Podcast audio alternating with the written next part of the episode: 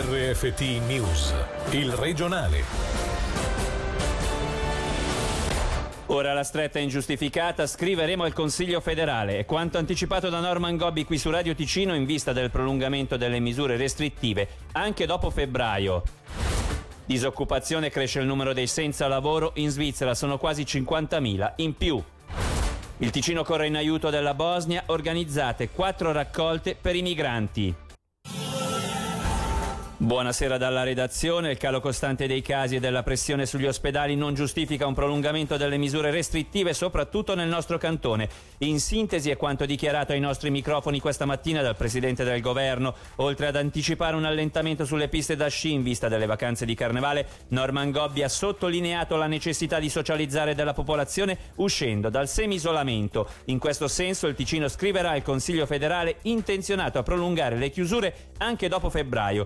Sentiamo Norman Gobbi nell'intervista di Angelo Chiello per il Consiglio federale non rientrerebbero delle riaperture o degli allentamenti già col primo di marzo, ma li sposterebbero molto più in là, passando sopra le teste delle cittadine e dei cittadini, ma anche dei governi cantonali che su questo aspetto non sono stati interpellati. Si vede comunque la voglia della gente di poter ritornare a una certa normalità, una certa capacità di risocializzare. Se la Confederazione dovesse continuare con questa stretta, secondo me in questo momento non giustificata, benché vi sia un riaumento dei casi, soprattutto in Romandia, ma riguardo al Canton Ticino, ma anche un po' la Svizzera tedesca, beh, i casi non stanno esplodendo nonostante queste nuove varianti siano molto più contagiose, molto più facilmente diffondibili. Ma vi sentirete voi prima o poi con il Consiglio federale? Beh, questo è nel, nella migliore delle ipotesi, nella peggiore delle ipotesi che penso sia quella più probabile, purtroppo scriveremo comunque al Consiglio federale proprio nel far capire quell'aspetto che come Consiglio di Stato abbiamo sempre ribadito che le misure per essere attuate e rispettate devono essere supportate e sopportate da parte della popolazione, beh il supporto comincia a mancare perché evidentemente non si capisce più perché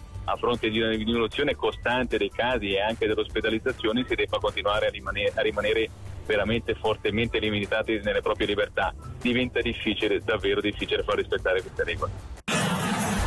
Cresce il tasso di disoccupazione in Svizzera, Ticino compreso. A livello nazionale rispetto allo scorso anno sono quasi 50.000 in più le persone alla ricerca di un posto di lavoro. Ci dice tutto. Selin Lalomia.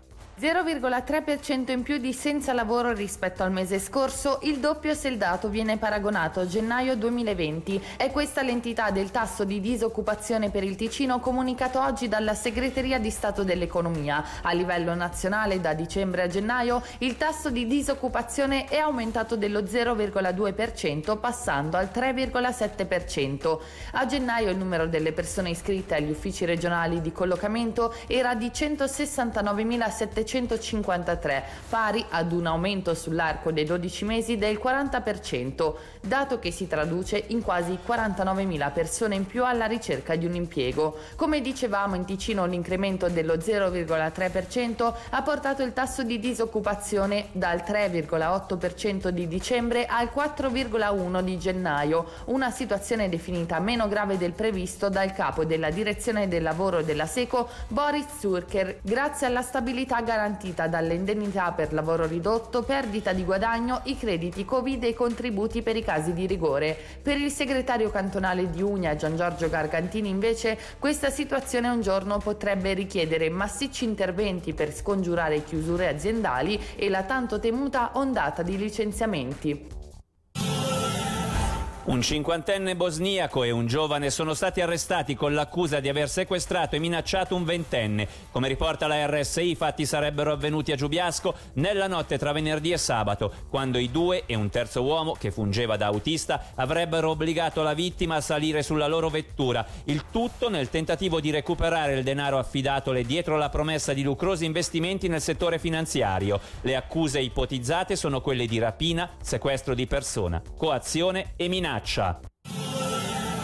Sarà processato il prossimo 25 febbraio il 21enne di Bellinzona ritenuto responsabile insieme con un altro giovane un minorenne di aver organizzato l'esplosione di diversi ordigni artigianali nella nostra regione, fra cui quello alle scuole sud di Bellinzona tra dicembre 2018 e marzo 2020. Fra i reati imputatagli la ripetuta fabbricazione, occultamento, uso e trasporto delittuosi di materie esplosive o gas velenosi, il danneggiamento, la discriminazione l'incitamento all'odio, l'infrazione alla legge su armi e munizioni, non nonché la registrazione clandestina di conversazioni.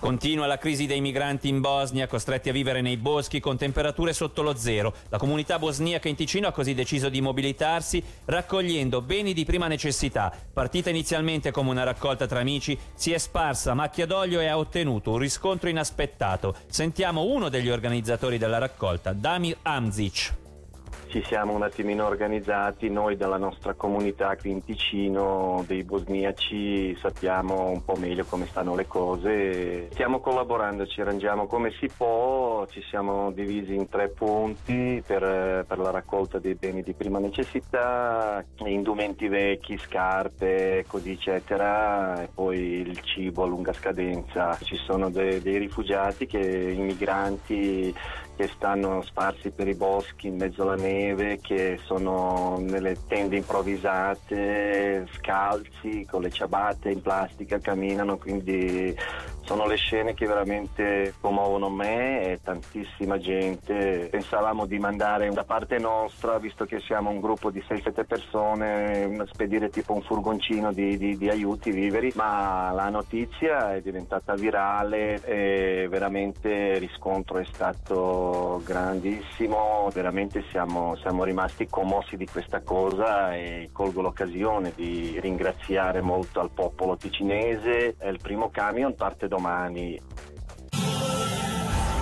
Infine l'hockey, dopo un inizio di stagione passato ai box a causa di un incidente stradale che gli ha provocato la lussazione ad una spalla, Raffaele Sanitz, partita dopo partita, sta recuperando forma e smalto dei tempi passati. Ieri nella gara col Bien, l'attaccante del Lugano ha realizzato il primo gol stagionale che lo aiuterà anche a livello morale. Sentiamolo. Sicuramente mi sento sempre meglio, insomma alla fine è stato un anno iniziato difficile per me, è stato assente tanto e non era neanche facile ritrovare il ritmo, però piano piano appunto sono sempre allenato, sono sempre stato a disposizione della squadra e quello che posso fare io è quando ho l'occasione di dare tutto e aiutare la squadra. Nelle ultime partite è andato bene, col Valker mi trovo bene, formiamo una buona coppia di box play e sono sicuramente situazioni importanti in una partita, ci mette dentro tanto, è bello perché vedi che puoi dare una mano alla squadra, anche 5 contro 5, quello comunque appunto di portare energia. Il mio compito è quello di giocare solido difensivamente, ma anche andare in zona offensiva e creare qualcosa. Per oggi l'informazione termina qui dalla redazione da Davide Maggiori. L'augurio di una buona serata. Il regionale di RFT, il podcast su www.radioticino.com.